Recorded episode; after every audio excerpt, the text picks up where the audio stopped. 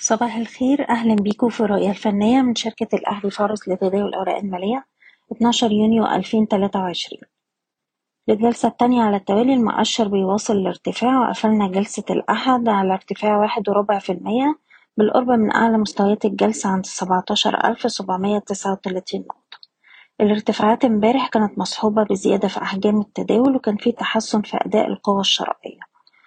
دلوقتي مستوى الدعم السبعتاشر ألف وتلتمية اكتسب أهمية كبيرة وطول ما إحنا محافظين على المستوى ده هنشوف استمرار لمحاولات الارتداد وهيبقى عندنا فرصة إن إحنا نجرب على مستوى المقاومة التمنتاشر ألف مية اتنين وأربعين نقطة وده أعلى مستوى وصله المؤشر.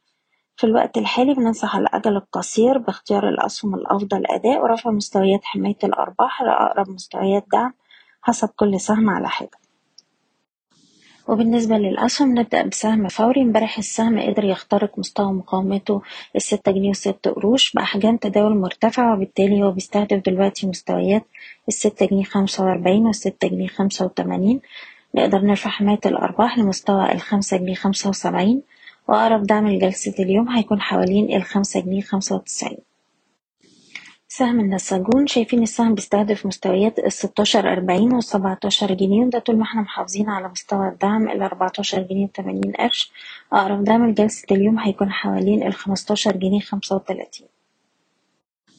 Construction السهم مازال محافظ على مستوى دعمه المية وسبعتاشر جنيه. طول ما إحنا فوق المستوى ده عندنا فرصة نجرب التاني على مستوى المقاومة المية تمانية وعشرين جنيه ولو قدرنا نخترق المستوى ده نستهدف مية خمسة وتلاتين جنيه. سهم حديد عز قدر يتماسك فوق مستوى دعمه الهام تلاتة وتلاتين جنيه وستين قرش على مدار آخر تلات جلسات.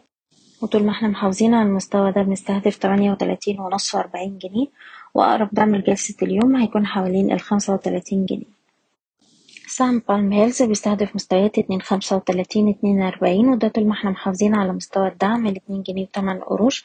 أقرب دعم لجلسة اليوم هيكون حوالين الاتنين جنيه وعشرين قرش.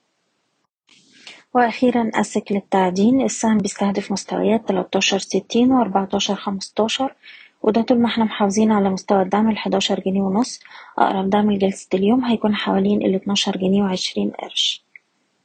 بشكركم بتمنى لكم التوفيق. إيضاح الشركة غير مسؤولة عن أي قرارات استثمارية يتم اتخاذها بناء على هذا التسجيل.